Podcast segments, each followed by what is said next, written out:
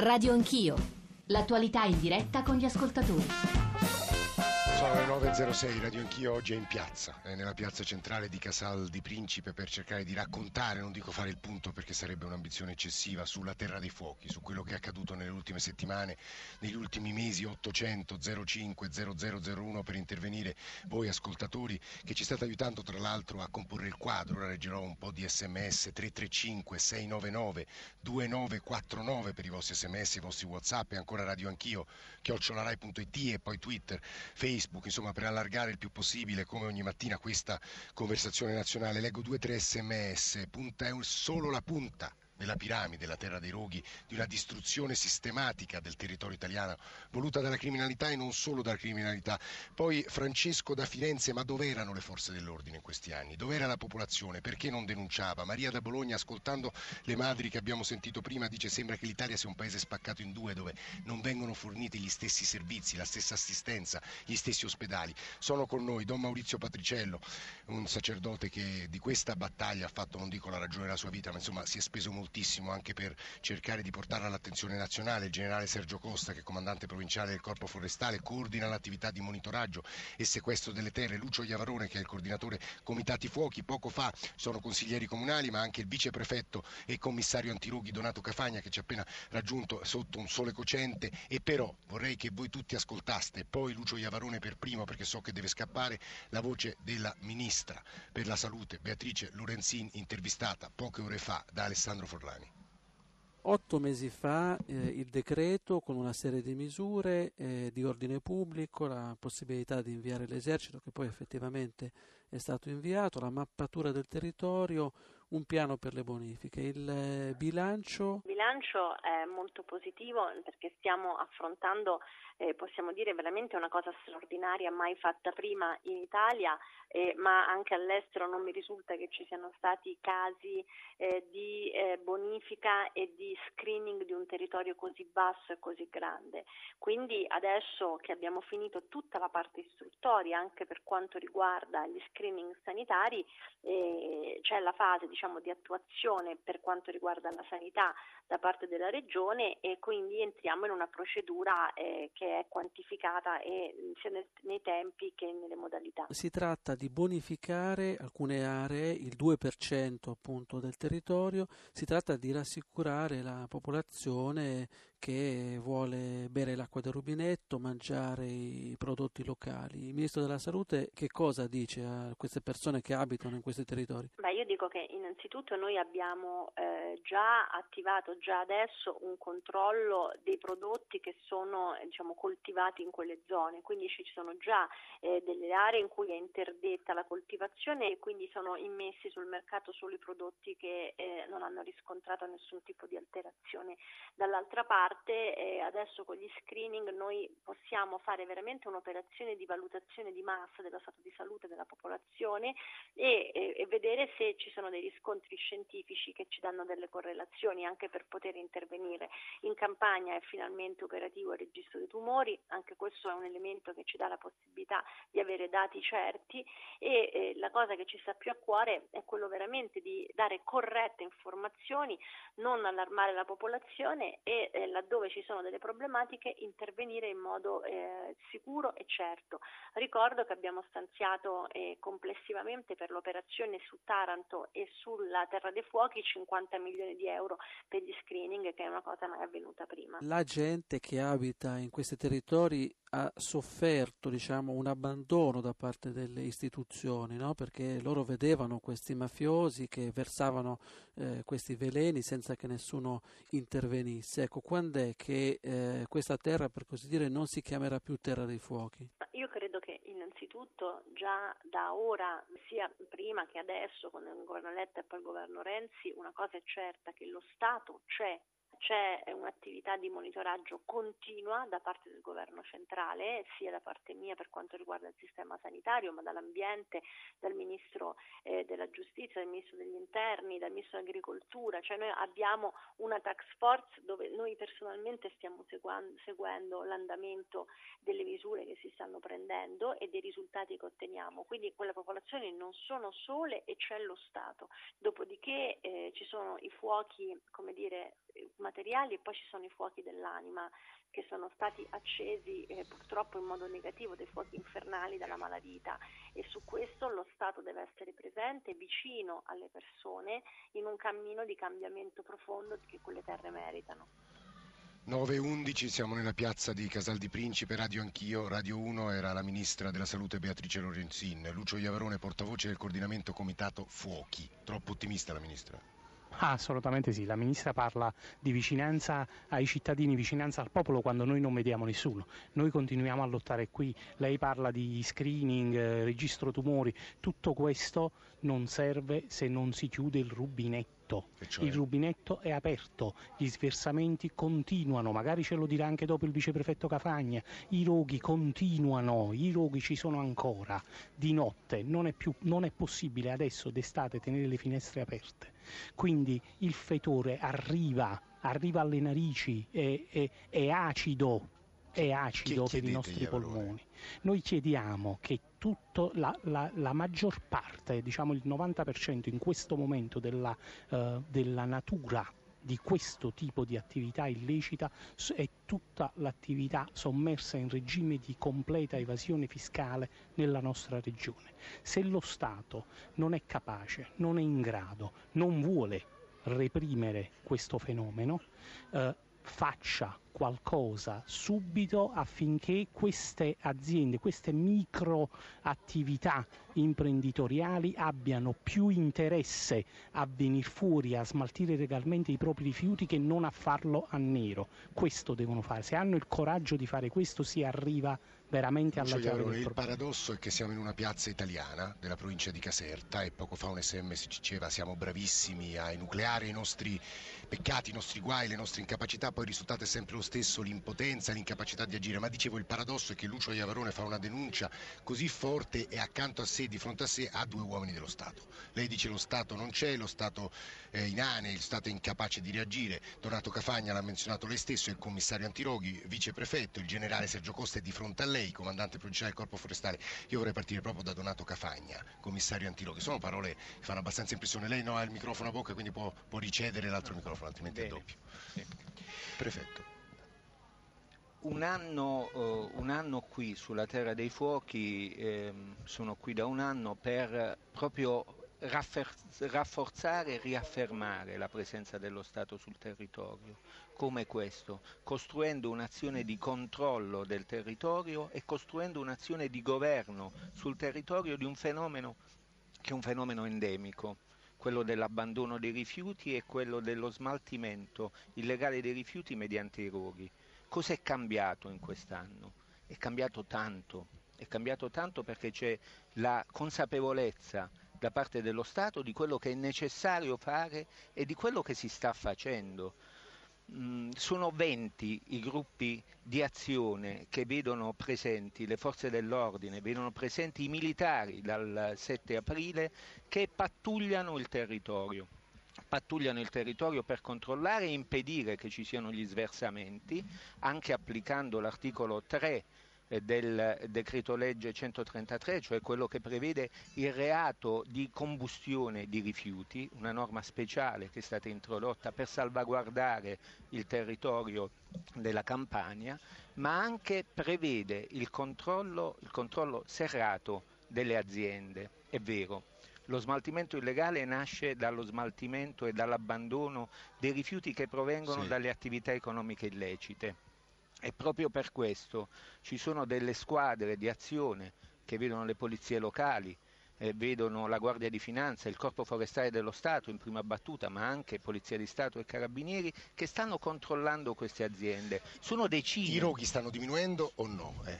Allora, eh, per quanto riguarda il dato dei roghi, mh, mm, so ci sono delle contestazioni su eh, questo, sì, ma noi abbiamo un dato oggettivo che è quello dei vigili del fuoco, il dato degli interventi dei vigili del fuoco sul per quale però prefetto Nicolo Ramadoria ieri si è confrontata con, con le mamme, con le mamme che eh. abbiamo sentito e hanno detto che questo dato non è indicativo perché i vigili del fuoco intervengono ma intervengono con difficoltà, noi chiamiamo per, eh, per lanciare l'allarme, vediamo un rogo, vediamo del fumo ma non sappiamo bene da dove viene perché naturalmente i roghi eh, si fanno laddove sono più nascosti no, nelle Certo. campagne. Quindi eh, i vigili del fuoco poi ci chiedono dove andiamo, noi non sappiamo dargli una risposta. Abbiamo una risorsa aggiuntiva proprio per evitare che questo si verifichi. Dicevo, dal 7 aprile ci sono i militari, 100 uomini, che stanno operando sul territorio della provincia di Napoli e di Caserta. Loro svolgono un'attività di ricognizione del territorio, di individuazione delle aree di abbandono di rifiuti e di accensione dei roghi e di indicazione con le coordinate geografiche di queste aree. Questo sta consentendo ai vigili del fuoco di intervenire con maggiore tempestività. Pensate, ehm, io sto catalogando gli interventi dei vigili del fuoco anche per la durata dell'intervento. Ebbene, la durata dell'intervento si è ridotta a un tempo che va da un minuto a 30 minuti, il che vuol dire che si tratta di piccoli roghi, c'è la possibilità di intervenire Perfetto, no, più no, rapidamente diciamo, e più le, le incisivamente. sue sono teoricamente risposte, mi sembra rassicuranti. E Iavarone forse voleva dire qualcosa, ma poi vorrei sentire anche il generale e Don Maurizio, poi tornerà. Sì, sì, noi Iavarone. abbiamo, abbiamo modo di confrontarci periodicamente col Coordinatore dei comitati fuochi. E, e- e- e abbiamo avuto modo proprio nell'ultimo incontro che abbiamo fatto di sottolineare questo aspetto, il discorso dei militari. Eh, c'è eh, da fare una premessa, noi sin dall'inizio eravamo contrari all'utilizzo dei militari, alla militarizzazione del territorio, eh, perché noi crediamo che bisogni- bisogna dare forza alle, alle forze locali sul territorio Eh. per eh, fare in modo che la situazione sia strutturale, perché poi i militari andranno via. Ebbene, anche su quello siamo stati presi in giro, perché contro le 800 unità che erano previste ne Ce ne hanno sono mandate 100. solo 100 e che significa veramente voler curare l'influenza con l'acqua fresca. Iavarone si fermi un secondo. Generale eh, Costa, eh, coordinatore dell'attività di monitoraggio e sequestro delle terre, risponde a tutti gli ascoltatori del nord Italia che ci stanno chiedendo e vi chiedono dove eravate in questi anni, dove era la popolazione incapace di denunciare, generale. Beh, deve fare due, due considerazioni. Allora, le attività investigative di polizia o di sequestro non si sono mai interrotte, magari non erano conosciute. Soltanto due anni fa noi abbiamo sequestrato 20 ettari in comune di Villa Literno con 750.000 metri cubi di terreno mescolato all'amianto. Nessuno lo sapeva. Cioè, questo va detto come fatto, quindi non si sono mai interrotte. È chiaro che in un territorio così ampio e così complesso per tutti i, i motivi che non sto a dire perché ormai sono stati già sviscerati, è chiaro che bisogna fare massa critica, cioè siamo pochi. Mi Poche forze meglio. dell'ordine. Mi spiego meglio in Sì. che cosa voglio dire. Va benissimo l'esercito perché ti presidia il territorio. Io credo che sia opportuno adesso fare un ulteriore salto di qualità, andare oltre, cioè una task force investigativa adesso. Perché Generale, così lei di queste zone? Io Lei sono di- di Napoli, sì. Mi di dica una cosa, zone. quanto è complice la popolazione locale? Risponda con franchezza.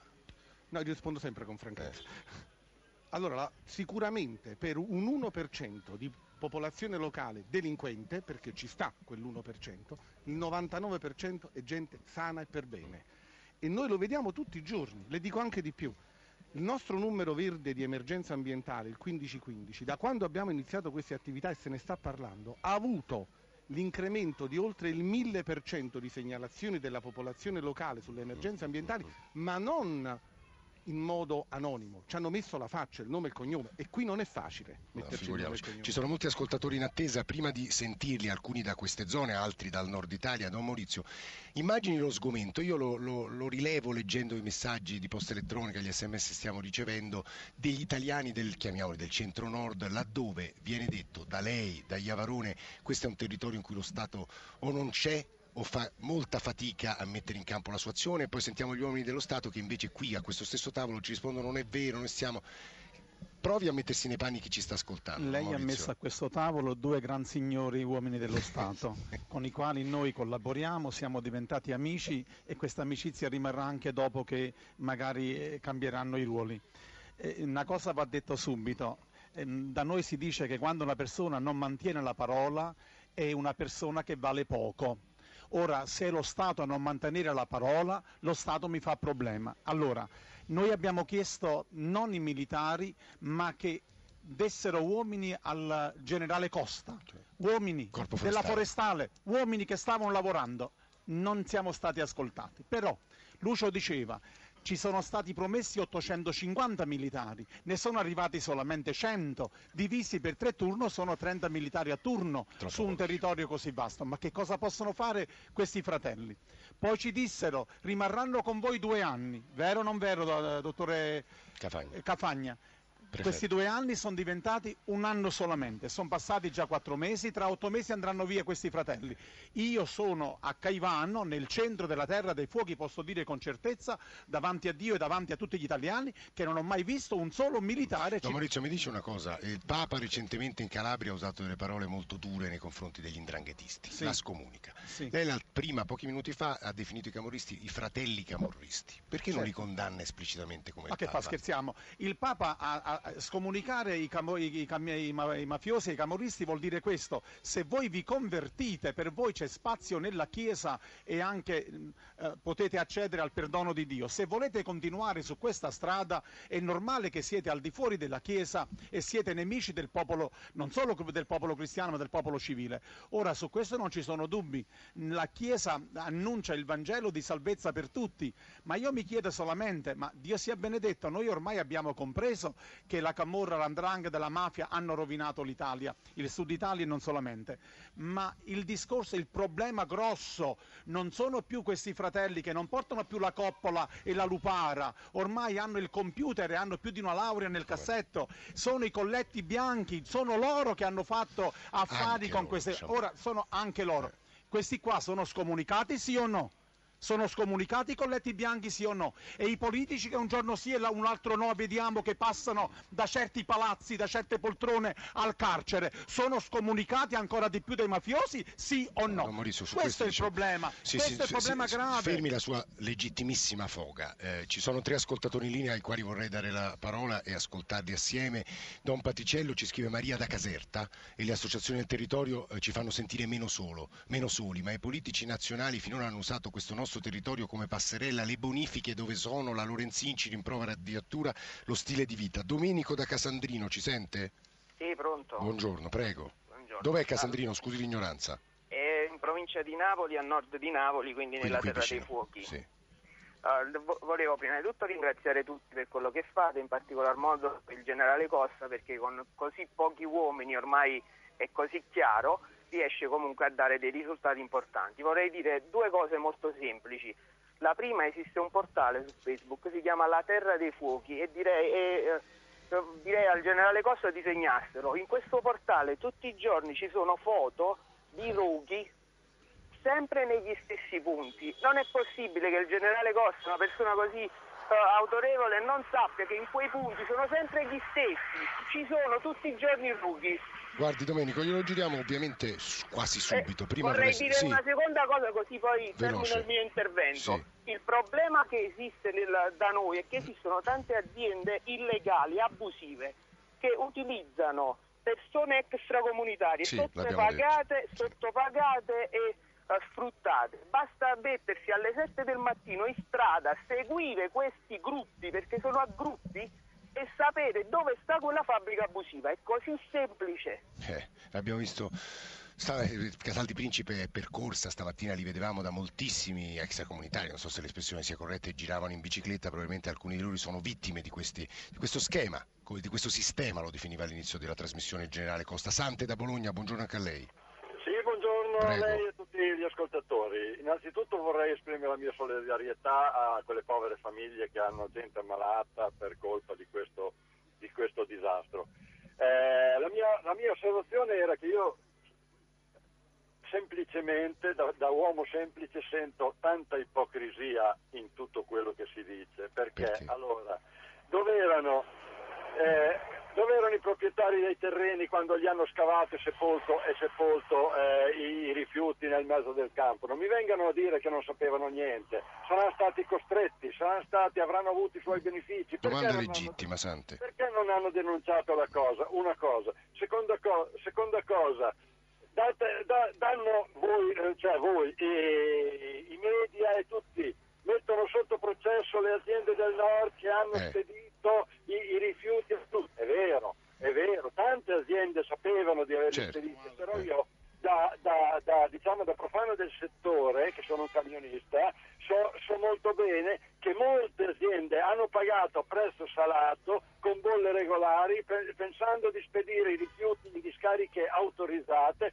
e poi invece sono stati deviati e mandati... Cioè c'è una legalità nell'illegalità. Sante si fermi, sentiamo anche Maurizio da Sesto San Giovanni. Maurizio, buongiorno. Sì, buongiorno. Prego. eh, io volevo dire che la Terra dei Fuochi c'è anche qua in Alta Italia, perché da 30 anni, io nel 1980 ho fatto il sentiero delle Orobie in Val Brembana e in diversi rifugi bruciavano i rifiuti. E ancora adesso, senti che abbasso la radio, Sì. e ancora adesso vengono bruciati. Cioè dovrebbero bruciare solo carte e pocos'altro. Ma se lei Guardi Maurizio, eh, alla- eh, credo sia questione di rifiuti, cioè rifiuti speciali, rifiuti tossici, ma su questo magari il generale Costa ci aiuterà. Volevo leggere, è un messaggio un po', un po' aspro. Leggere in chiusura dopo aver ascoltato queste voci. Sono stufa di sentire le solite piagnucolate mistificatorie di questa gente che sa solo dare la colpa agli altri. Potrebbe chiedere a costoro, chi si rivolge a noi, ma non lo farà di certo, lo facciamo, non abbiamo nessuna preoccupazione, perché proprio in quelle zone ci sono questi disassi e non per esempio in Trentino Valle d'Aosta. Il motivo è semplice, perché oltre ad avere la camorra, che è l'espressione della loro cultura, sono solo capaci di sporcare, deturpare tutto il possibile, compiere abusi edilizi osceni, non avere il minimo senso civico e infine fare le vittime che così magari qualche soldo arriverà, ma così non miglioreranno mai. E siate un po' meno politicamente corretti in queste trasmissioni. Per crescere in Italia abbiamo bisogno di verità amare e non di ipocrisie. Non so chi voglia rispondere a parole così aspre. Magari Lucio Iavarone, prima che ci saluti, è il coordinatore dei comitati dei fuochi. Iavarone. No, ormai ci siamo abituati a queste offese. Eh, non- non- non rispondo nemmeno, non, non è nemmeno il caso di rispondere perché se siamo in queste condizioni da 150 anni non è certo colpa nostra. anche, però eh, anche questo, diciamo, dare la colpa al resto dell'Italia mi sembra una presa di distanza un po' eccessivamente irresponsabile, Don Maurizio. Eh, Vabbè. ora non voglio fare il nordista, però... eh. Questo discorso di questa persona che ha scritto è un discorso razzista che rimandiamo al mittente, logicamente, quindi lo rimandiamo indietro con la posta prioritaria, se lo tengono loro. Credo anche di aver individuato magari il colore politico da cui provenga, ma sono fatti che non mi riguardano proprio, insomma.